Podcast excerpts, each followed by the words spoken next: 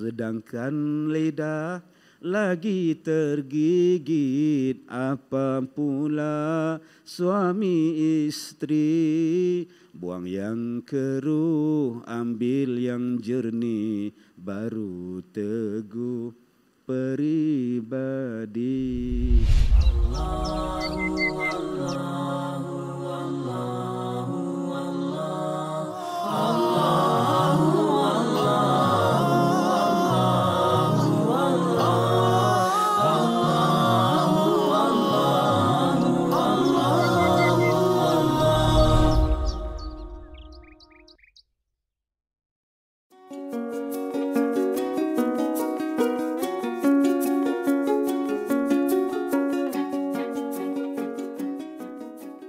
Assalamualaikum warahmatullahi wabarakatuh. Bismillahirrahmanirrahim. Alhamdulillahirabbil alamin wassalatu wassalam ala Rasulillah wa ala alihi washabbihi ajma'in. Alhamdulillah apa khabar semua sidang jemaah? Alhamdulillah mudah-mudahan semuanya dirahmati Allah dan juga dengan penonton-penonton di rumah yang sedang menyaksikan program kita pada hari ini mudah-mudahan diberkati dirahmati oleh Allah Subhanahu wa taala dan pada hari ini kita akan membicarakan satu tajuk yang dipanggil sebagai ulul albab. Tuan-tuan yang dirahmati Allah, ulul albab di sini bukan cerita Ahmad Albab. Ya Ustazah Hindun? Ha, bukan cerita Ahmad Albab pula. Ahmad Albab tu cerita yang dulu-dulu kita semua sepakat di kampung Hai Pening Lalat. Itu cerita Pening Lalat. Ini tuan-tuan Taman Keledang Jaya lain tuan-tuan. Ulul albab di sini ialah suatu perkataan yang Allah sebutkan di dalam Al-Quran sebanyak 16 kali. Antaranya di dalam surah Ar-Ra'd ayat 19 Allah Taala sebut perkataan ulul albab. Begitu juga Allah Ta'ala sebut di dalam surah Ali Imran ayat 190. Juga disebutkan perkataan ulul albab. Dan surah yang paling disebut paling awal ulul albab di dalam Al-Quran ialah surah Al-Baqarah. Ya walakum fil qisasi hayatun ya ulil albab. Dalam pelajaran kisas, dalam hukum kisas itu. Ada satu ibrah. Ada satu pengajaran bagi orang-orang yang mempunyai akal. Baik, apa dia yang dikatakan sebagai ulul albab? Ulul albab ialah orang yang menggunakan akal. Orang yang berfikir, orang yang cerdik. Diambil daripada perkataan al-lub, daripada perkataan lub dia menjadi perkataan albab, bukan pintu. Bukan yang tuan-tuan faham, Ahmad pintu, ulul albab oh, orang pintu gamaknya, bukan. Ulul albab ialah satu perkataan yang banyak disebut oleh Allah 16 kali. Dan Allah Ta'ala menggambarkan ciri-ciri ulul albab itu. Dan insya Allah pada hari ini kita akan membicarakan tentang apakah ciri-ciri yang disebut yang membolehkan kita ini menjadi ulul albab dan kita akan dimasukkan ke dalam syurga dengan sebab kita ini adalah ulul albab. Kita akan memetik daripada surah Ar-Ra'd ayat yang ke-19 Allah Taala berfirman A'udzu billahi minasyaitonir rajim Afaman ya'lamu annama unzila ilaika min rabbikal haqq kaman huwa a'ma innama yatazakkaru ulul albab Sadaqallahul azim Maka adakah orang-orang yang mengetahui bahawa Al-Quran yang diturunkan kepada kamu daripada Tuhan kamu adalah perkara yang benar sama dengan orang-orang yang buta mata hatinya? Sesungguhnya orang yang mahu memikirkan hal itu hanyalah orang yang mempunyai akal yang sempurna.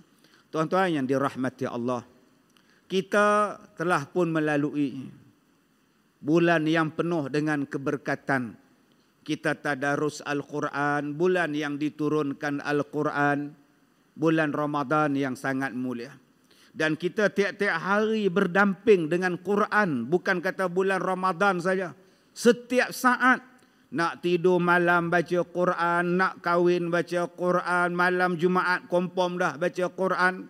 Saat lagi bangun dari pada subuh, nak bangun subuh, baca Quran. Quran adalah teman setia kita. Allah tanya. Allah kata, samakah di antara orang yang faham Al-Quran, orang yang mengerti tentang Al-Quran, orang yang mengetahui bahawa Al-Quran itu datang daripada Allah, adakah sama dengan orang-orang yang buta mata hati dia? Kaman huwa a'ma Adakah sama dengan orang yang buta mata hati dia? Yang tak nampak kebenaran. Kata Allah, orang yang tahu kebenaran Al-Quran tidak akan sama dengan orang yang buta mata hati dia tentang Al-Quran. Maka Allah Ta'ala menyebut kepada kita, orang yang memikirkan Al-Quran, orang yang memikirkan kebenaran Al-Quran adalah orang-orang yang dipanggil sebagai ulul albab. Mudah-mudahan kita termasuk dalam kumpulan ulul albab ni. Siapa dia? Allah Taala sambung pada ayat yang ke-20. Alladzina yufuna bi'ahdillah wa la yanquduna al-mitsaq. Ciri yang pertama ulul albab. Yang pertama tuan-tuan yang dirahmati Allah, yaitu orang-orang yang menyempurnakan perjanjian dengan Allah dan tidak mencabuli perjanjian yang telah dia perteguhkan itu. Pertama siapa dia golongan ulul albab? Golongan ulul albab ialah golongan yang telah menunaikan janji, yang mempertahankan janji dia dengan Allah. Maka orang ini ulul albab yang pertama. Orang bijak yang pertama, orang cerdik yang pertama, orang yang berakal yang pertama. Eh Ustaz, masa bila Masa bila kemar ni, ha, kemar pula mentang-mentang buat ada ipoh kan. Masa bila kemar berjanji dengan Tuhan Ustaz? Kemar tak pernah pun sign agreement dengan Tuhan. Kemar tak pernah pun sign MOU dengan Tuhan Ustaz. Bila masanya Ustaz?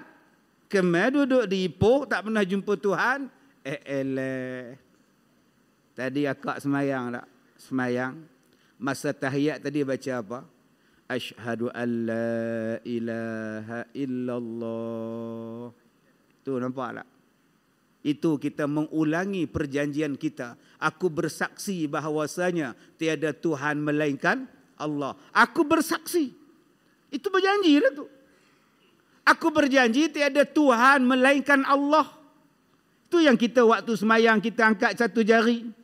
Masuk Islam pun angkat satu jari bagi warning pada orang pun satu jari gunanya jari telunjuk ni menunjukkan keteguhan kalau kita nak warning pada orang pun kita guna jari telunjuk kamu biar benar nampak kamu biar benar nampak. Mana ada orang sebut kamu biar benar jarang tuan-tuan. Kalau guna jari anak ni tak ada teguh. Tapi kalau jari telunjuk saya. Ah, nampak nampak. Makna kalau bercakap guna jari yang ini kuatlah tu. Sebab itu bila kita meneguhkan satu perjanjian, kita guna yang ini. Saya nak cakap pada tuan-tuan, nampak? Kuatnya jari telunjuk ni. Subhanallah. Sebab itu bila kita syahadah yang diangkat jari. Asyhadu an la ilaha illallah. Cuma ada orang bila angkat syahadah tahiyat tu, udah berpusing-pusing. Begini pun asyhadu an la ilaha illallah. Tak tahulah tu pulang pada dia lah kan. Sah semayang. Cuma kita tak khusyuk. Kita sembahyang sebelah dia. Kita nengok jari dia apa? Hei jari dia ni. Orang belah kanan nengok. Orang belah kiri nengok. Orang yang nengok tu pun tak khusyuk. Nengok jari tuan-tuan. Yang pusing tu pun tak khusyuk. Mesti dia akan nengok jari aku. Tuan-tuan yang dirahmati Allah. Orang yang ulul albab yang pertama ialah. Orang yang meneguhkan perjanjian dia dengan Allah. Berpegang teguh di sini.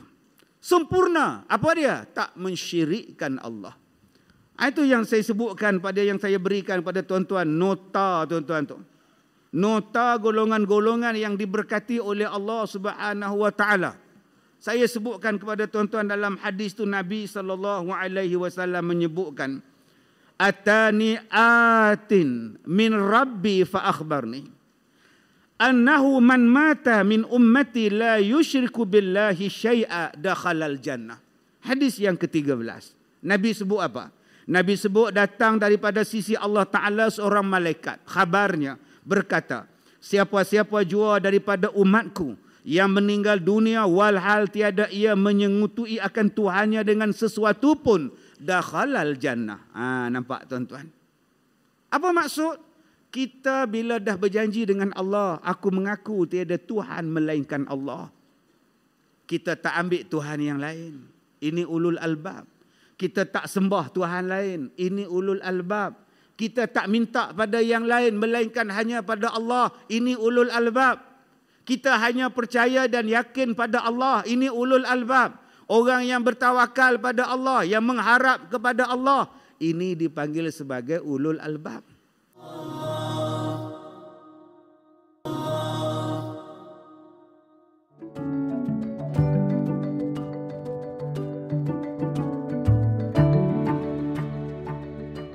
Baik, golongan yang kedua, ulul albab yang kedua. Walladzina yasiluna ma amara Allah bih an yusala wa yakhshawna rabbahum wa yakhafuna su'al hisab. Allah Ta'ala sebut kepada kita. Yang kedua, golongan yang dipanggil ulul albab. Walladzina yasiluna ma amara Allah bih dan orang-orang yang menyambung silaturahim yang mana Allah Taala suruh menyambung silaturahim.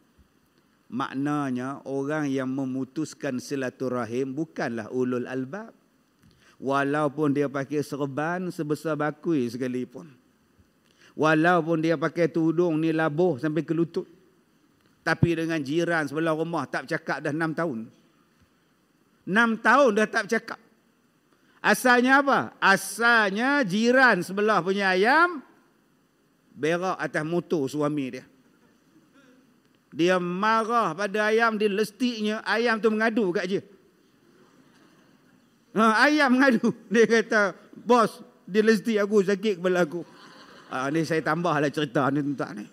Pasal ayam punya pasal, enam tahun tak bercakap. Jumpa di masjid tak bercakap. Jumpa waktu korban tak bercakap. Raya puasa tak bercakap. Datang kuliah maghrib tak bercakap. Semayang tak bercakap. Padahal waktu kuliah duduk sebelah-sebelah. Dua-dua tak tengok muka. Masing-masing tengok muka ustaz je. Mula-mula aja menjeling sikit. Bila dah menjeling tu dalam hati duduk cakap.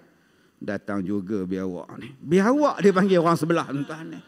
Macam mana yang nak masuk syurga kalau kita ni memutuskan silaturahim? Dia sebut di sini wallazina yasiluna ma amarallahu bi. Orang yang menyambung sesuatu hubungan yang Allah Taala suruh sambung hubungan dia. Baik, dia ada dua. Satu mengeratkan silaturahim. Satu menyambung silaturahim. Mengeratkan silaturahim tu apa dia? Ziarah menziarah.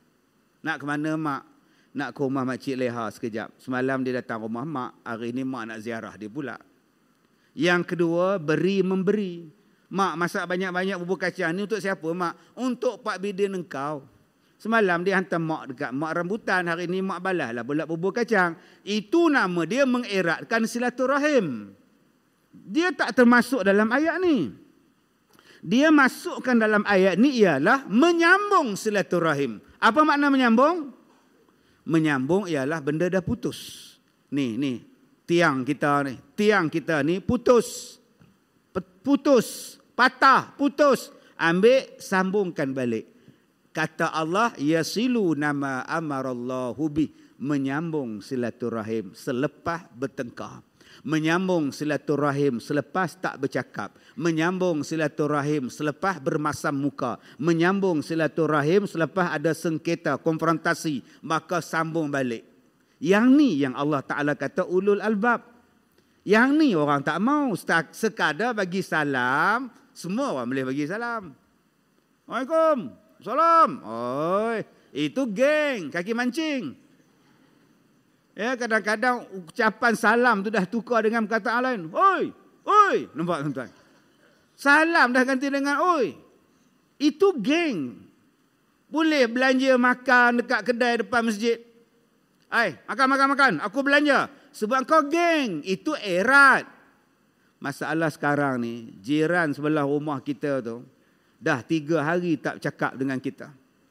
Kesnya apa? Kes sampah tak pungut hari Isnin. Sampah dia, dia longgok depan rumah kita. Kita ambil sampah dia, kita longgok balik rumah dia. Kes itu. Dia kata kat kita, saya tak tahan ustaz, saya kata kata kata kata kata kata kata kata kata dekat dia. Habis itu dia kata dekat saya pula. Dia kata kata kata kata kata. Dia kata apa? Dia kata kata kata kata ustaz, saya balas balik ustaz. Kata kata kata, aku tampar kamu kan. Duk kata kata kata kata. Dah tiga hari tak bercakap. Masuk hari keempat, kita boleh pergi rumah dia. Assalamualaikum. Ha. Kita boleh bagi dekat dia buah rambutan. Ha. Ini dia yang dipanggil menyambung silaturahim. Dah tak bercakap dua hari, datang ke masjid bertemu dekat pintu. Assalamualaikum. Assalamualaikum. Ini orang hebat. Kalau baik bersalam, kita tak heran. Kalau tak bergaduh, bersalam, kita tak kisah. Ini tak bercakap, bergaduh. Tetapi boleh duduk balik sambung silaturahim. Kata Allah, golongan ini, golongan yang dipanggil ulul albab. Jadi kalau hari ini tuan-tuan, kita ada sama-sama jiran, sama-sama kawan dah tak bercakap. Sambunglah balik silaturahim. Kalau jauh, gunakanlah handphone. Gunakanlah Facebook. Minta maaf dalam komen dia. Gunakanlah WhatsApp. Akum. Buat apa tu? Tak payah. Janganlah marah. Apa salahnya? Kalau boleh menyanyi sikit. Sedangkan lidah lagi tergigit apa pula suami istri Buang yang keruh, ambil yang jernih, baru teguh peribadi. Ada ke pertandingan karaoke di sini? Baik, golongan yang kedua, ulul albab ialah golongan yang menyambung silaturahim. Yang kedua, golongan wa yakhshawna rabbahum. Golongan yang kedua ialah golongan yang menaruh bimbang atas kemurkaan Tuhan mereka. Golongan yang takut Allah murka. Subhanallah. Tuan-tuan buka di dalam surah At-Tur ayat 26. Hai tuan-tuan, saya rasa yang dalam masjid ni, yang duduk di luar ni semua orang pernah naik kapal terbang. Tambah-tambah kalau nak naik kapal terbang pergi umrah. Semua dah. Masalah apa kalau kita bawa orang naik kapal terbang pergi umrah apa masalah? Kalau saya lah masalah pramugari, saya ni pramugara lah apa apa masalah saya? Masalah saya ialah suami isteri nak duduk sebelah menyebelah atas kapal terbang. Kalau tak duduk sebelah marah. Suami duduk seat depan, isteri seat belakang. Menjerit suami isteri tu. Abang, sini lah. Suami kata, nombor saya di sini, awak belakang lah. Awak nanti nak ubat macam mana? Kata, oh, marah. Yang suami tak nak pergi duduk sebelah dia sebab dia di depan sebelah orang perempuan. Janda pula tu tuan-tuan. Kamu duduk lah kata dia. Bergaduh-gaduh tuan-tuan. Sampai pramugari cakap. Diminta kepada semua penumpang sila duduk mengikut nombor di boarding pass masing-masing ya. Kerjasama anda harap dialu-alukan. Dok, duk bergaduh lagi. Inilah tempat dulu. Lah lah, pemugari. Lantak gomel lah. Kata dia tuan. Nampak tak? Nak naik kapal terbang. Nak duduk sebelah. Nak datang masjid dengan suami. Nak beraya dengan suami. Nak pergi kubur dengan anak-anak. Tak suruh. Nak kalau mak pergi seorang-seorang kubur hari raya. Dia bawa anak cucu dia. Itu dalam dunia tuan-tuan. Kita tak teringin ke anak cucu kita duduk sama-sama dengan kita dalam syurga? Nak tak tuan-tuan kita jumpa balik arwah isteri kita? Sekarang kita di dunia ni tinggal seorang. Tinggal seorang duduk di Taman Keledang ni. Seorang. Anak-anak semua di KL. Kita seorang di Ipoh kawan-kawan masjid kata, udah lah yuk, kahwin lah. Kahwin lah. Ish, tak apalah, aku seorang pun boleh. Kahwin lah, kalau kamu nak diberakah ramai, kosong kata dia. Apa kata Pak Ji tadi? Tak payahlah, tak payahlah. Aku nunggu isteri aku di syurga. Soalan dia, bolehkah kita menunggu suami kita di syurga? isteri kita di syurga, anak kita boleh balik berkumpul dalam syurga? Jawapan dia boleh. Allah Ta'ala sebut di dalam surah Tur ayat yang ke-21. Surah At-Tur ayat 21 Allah Ta'ala sebut, orang yang beriman ini nanti dikumpulkan balik dengan anak cucu dia dalam syurga. Inilah nikmat yang besar tuan-tuan. Nikmat yang besar. Bagaimana nak dapat balik berkumpul anak beranak dalam syurga? Tu Allah Ta'ala sebut ulul albab. Jadilah golongan ulul albab. Apa dia? Golongan wa yakhshawna rabbahum. Golongan yang takut dengan Tuhan mereka.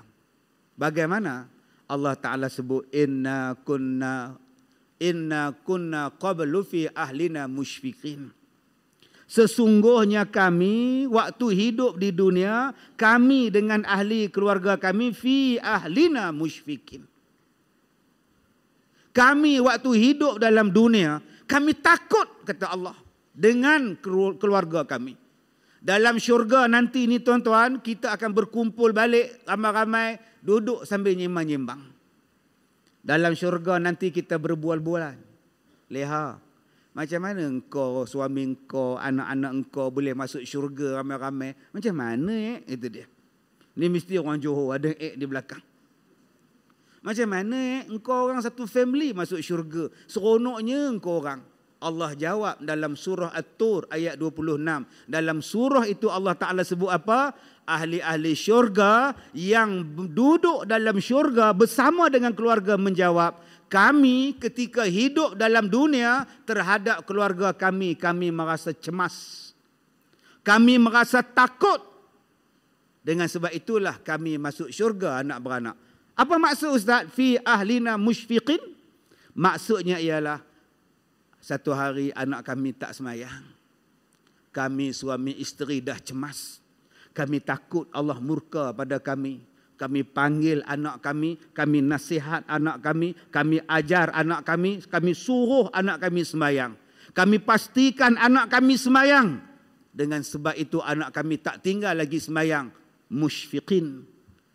Anak kami ni kami cemas. Pak siapa cemas? Satu hari dia baca Quran. Banyak yang salah. Dia tak boleh baca Quran dengan betul. Kami dah gabra dah. Kami hantar dia rumah ustazah ustazah ni mengajar dia sampai dia pandai baca Quran. Alhamdulillah. Satu hari anak dara kami keluar daripada rumah tak pakai tutup aurat. Pakai skirt baju singlet. Saya terkejut, suami saya terkejut beruk. Kami cemas. Kami panggil anak kami ini. Kenapa kamu mendedahkan aurat? Haram perbuatan ni. Kami jaga sungguh anak kami. Kami takut mereka buat maksiat. Akhirnya anak-anak kami jadi orang baik kami, anak-anak kami, zuriat kami Allah kumpulkan balik di dalam syurga. Inilah dipanggil sebagai ulul albab.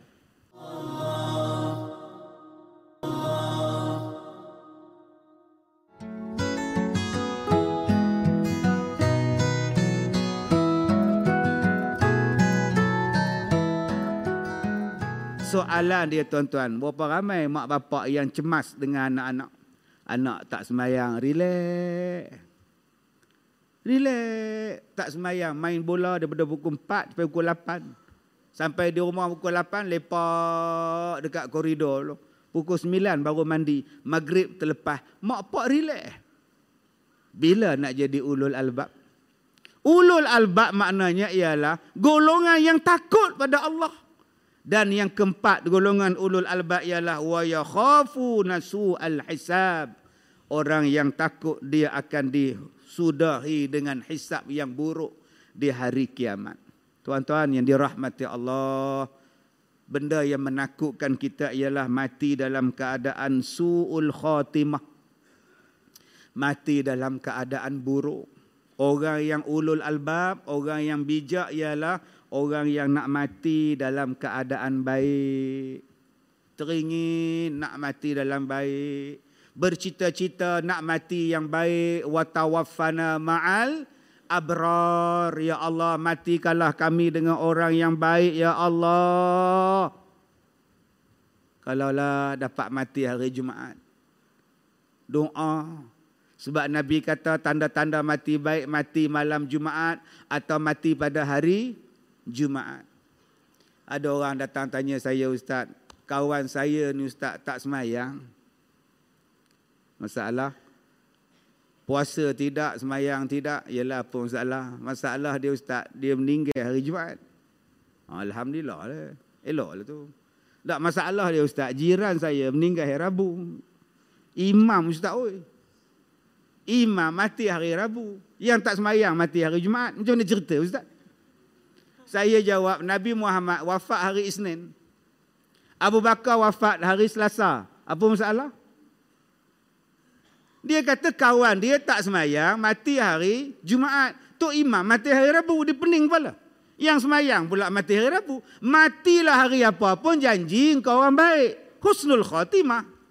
Bagaimana nak mati dalam keadaan baik? Tuan-tuan, sentiasalah berbuat baik. Mati dalam baik.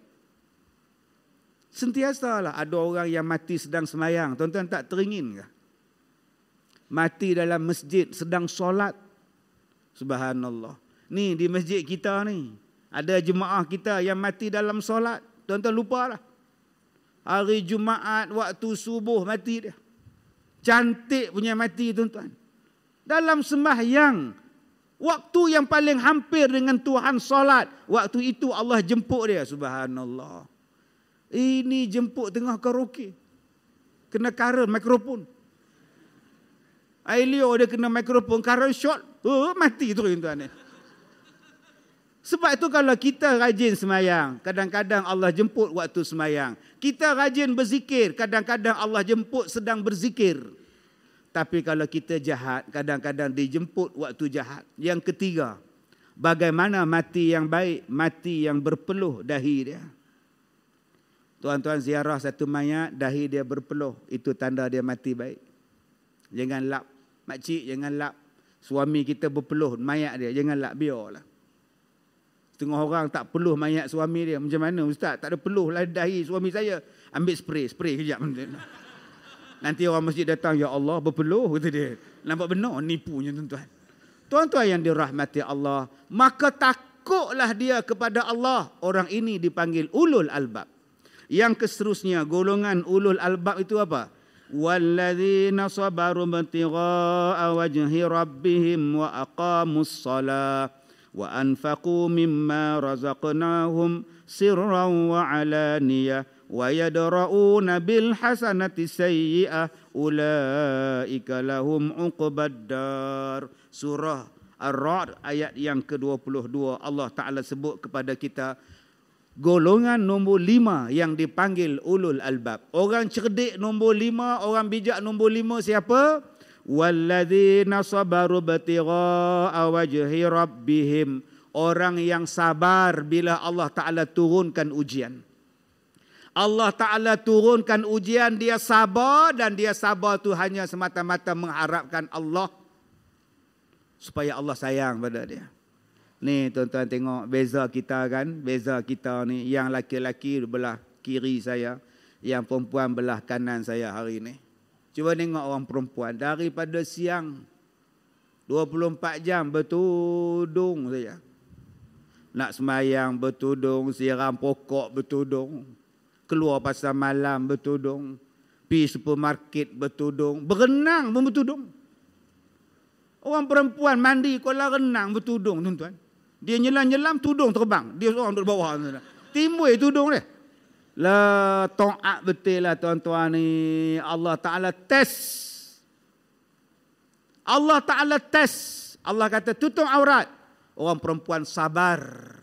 Semata-mata kerana Allah. Tambah sekarang ni tak hujan pula. Panas. Kesian pokok. Opah ni walaupun dia panas. Dia tetap siram pokok. Pakai tudung labuh tu. Ambil kain batik pakai. Baju tak pakai. Semata-mata tudung je labuh dengan kain batik. Senang usah air, hangat kata dia. Siram, siram pokok enam setengah rehat atas tangga. Panas betul pagi petang ni kata dia. Yang tu imam nak ke masjid, berhenti hujung tu. Aku nampak apa tadi? Ya? Kata dia pulang, patah balik imam. Bukan imam sini lah ya. Ini di Afrika imam ni. Allah, akak-akak oi. Kita sabar semata-mata kerana apa? kerana Allah. Orang perempuan lah yang paling teruk sekali. Nak semayang ni tuan-tuan tengok. Kadang-kadang tempat orang perempuan sempit. Tempat laki luas. Tempat orang perempuan kipas. Satu je setengah masjid. setengah surau. Kipas tu pula tahap nazak sakaratul maut dah. Dia nak pusing tu bunyi ngak Opah bawah kipas tu ngucap la ilaha illallah.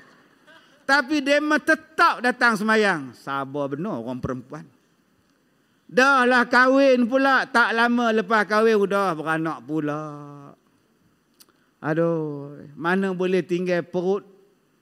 Nak pergi kerja bawa perut, main bola bawa perut, tunggu bah bawa perut. Pergi kerja bawa perut anak tu. Mengandung 9 bulan.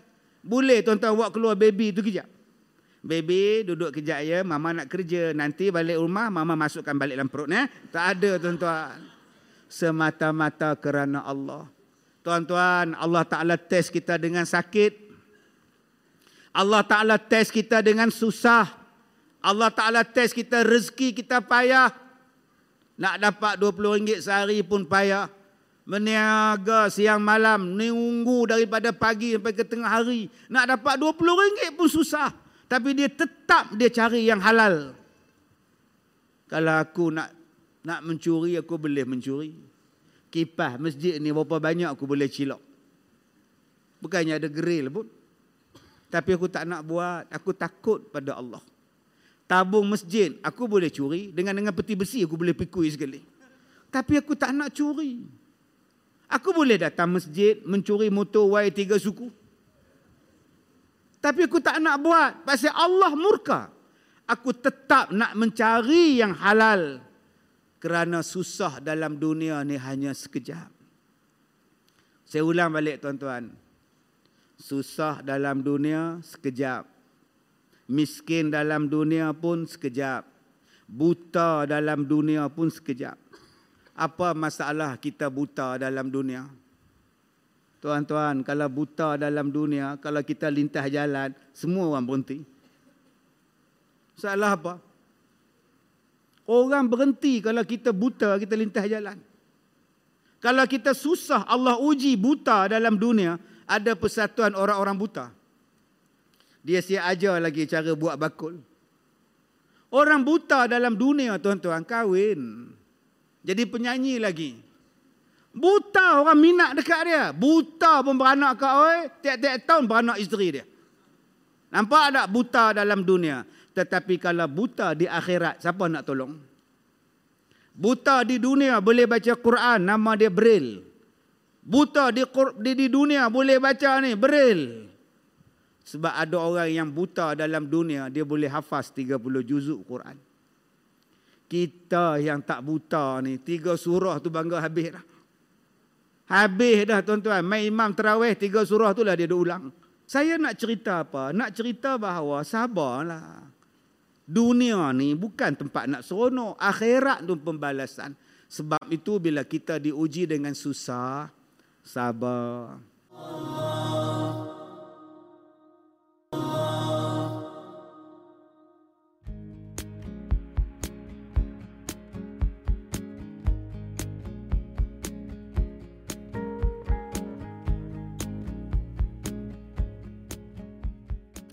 suruh semayang sabar, Allah suruh taat pada suami sabar, Allah suruh taat pada mak bapak sabar, Allah suruh cari rezeki, tolong anak-anak, tanggung isteri dan anak-anak sabar. Allah uji sakit sabar, Allah uji miskin sabar, Allah Taala ujikan kita dengan barang kita hilang sabar. Sabar kerana apa? Kerana Allah. Targetnya apa? Targetnya akhirat. Dunia ni apa? Dunia hanya sebentar. Nun di sana cita-cita kita. Ya akhirat namanya. Di dunia ini bukan tempat tinggal. Di sini hanya sebentar tidak kekal. Sebentar tidak kekal. Relax ah. Yang keseterusnya golongan ulul albab. Wa aqamus salah orang yang mendirikan salat. Wa anfaqu mimma razaqnahum sirran wa alaniyah. Orang yang menafkahkan hartanya secara sembunyi-sembunyi atau secara terang-terangan. Wa yadra'u nabil hasanatis sayyi'ah. Orang yang membalas kejahatan orang dengan kebaikan. Kata Allah ulaika lahum uqbaddar mereka itu akan dikembalikan pada tempat yang terbaik di negeri akhirat. Siapa dia selepas sabar tadi? Orang yang sembahyang. Orang yang sembahyang ini ulul albab. Sibuk macam mana pun sembahyang. Sakit macam mana pun sembahyang. Ulul albab yang keseterusnya ialah golongan yang menafkahkan hartanya secara sembunyi-sembunyi atau secara terang-terangan. Maknanya tuan-tuan kita boleh sedekah senyap-senyap dan kita boleh sedekah heboh-heboh. Boleh? Tak salah. Kita buat kenduri, datanglah malam ni saya buat kenduri tahlil. Datanglah malam ni saya jamu orang syukuran. Datanglah malam ni kenduri saya dekat masjid. Datanglah, tak salah. Tak tak semestinya tuan-tuan tulis kat belakang sejadah ni sedekah daripada hamba Allah. Tak semestinya. Setengah orang dia tulis hamba Allah. Dua hari lepas tu dia tanya, kau pergi tak masjid? Ada tak sejadah tulis sedekah pada hamba Allah? Ada? Ha, itu aku bagi tu. Oh, sudah tuan-tuan. Dia pula yang kecohnya. Yang keseterusnya ialah golongan yang membalas kejahatan orang pada dia, dia balas dengan kebaikan. Last sekali Allah sebut ulul albab. Last sekali. Cuba tuan-tuan tengok. Allah sebut ulul albab yang pertama apa dia? Orang yang tidak syirik kepada Allah yang berpegang teguh dengan janji Allah. Golongan kedua yang sambung rahim. Golongan yang ketiga yang takut kepada Allah yang nak jaga betul-betul. Golongan yang keempat ialah orang yang sabar. Golongan yang kelima ialah orang yang solat. Solat. Golongan yang keenam adalah golongan yang nafkah. Golongan ketujuh yang membalas kejahatan orang dengan kebaikan. Agak-agak dalam tujuh ni yang mana paling mudah tuan-tuan buat? Ha, yang mana paling susah? Yang paling susah yang nombor tujuh. Dia buat jahat pada kita, minta maaf lah aku nak buat baik pada dia. Tuan-tuan, jom jadi orang terbaik dia bagi jahat pada kita, kita balas buat baik pada dia. Buah tu di atas, ambil batu baling. Kita baling batu pada buah. Pokok membagi buah, kita bagi batu pada pokok. Subhanallah. Kalaulah kita jadi macam tu tuan-tuan, kata Allah dalam ayat yang ke-23, jannatu adni yadkhulunaha wa man salaha min abaihim wa azwajihim wa zurriyyatihim wal malaikatu yadkhuluna alaihim min kulli bab. Kata Allah tujuh golongan ini dipanggil ulul albab. Masuk dalam syurga Adnin masuk mereka bersama dengan orang soleh masuk mereka bersama dengan mak bapak mereka masuk mereka bersama dengan isteri-isteri mereka dengan anak-anak mereka dan malaikat masuk daripada segala pintu dengan mereka Tuan-tuan, rupanya kita boleh duduk dengan suami kita, isteri kita, anak kita, mak bapak kita dalam syurga dengan syarat kita menjadi ulul albab. Mudah-mudahan tujuh ciri yang kita bacakan pada hari ini tuan-tuan ada tersimpan dalam dada kita, hati kita dan menjadi amalan dalam perbuatan kita seharian. Mudah-mudahan kita menjadi ulul albab. Mudah-mudahan pelajaran kita pada hari ini mendapat keberkatan dan mendapat rahmat daripada Allah Subhanahu wa taala. Terima kasih kepada semua. Kita jumpa lagi di siri yang lain. Wabillahi taufik wal hidayah. Assalamualaikum warahmatullahi wabarakatuh.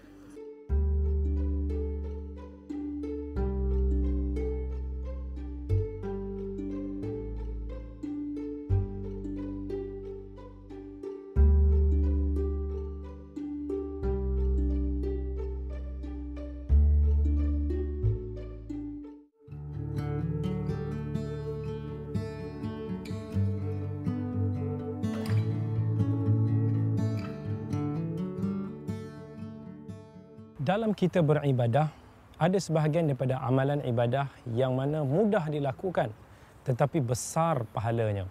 Antaranya sebuah zikir yang disabdakan oleh Nabi sallallahu alaihi wasallam iaitu sebuah kisah ketika mana satu hari Nabi SAW pergi menunaikan salat subuh dan selepas daripada salat subuh Nabi nak berjumpa dengan salah seorang isterinya. Ketika itu Nabi mendapati dia sedang sedang beribadah sedang mungkin zikir ataupun salat. Jadi Nabi SAW tak mau kacau Maka Nabi SAW tunggu, tunggu, tunggu. Kemudian Nabi datang balik setelah matahari naik.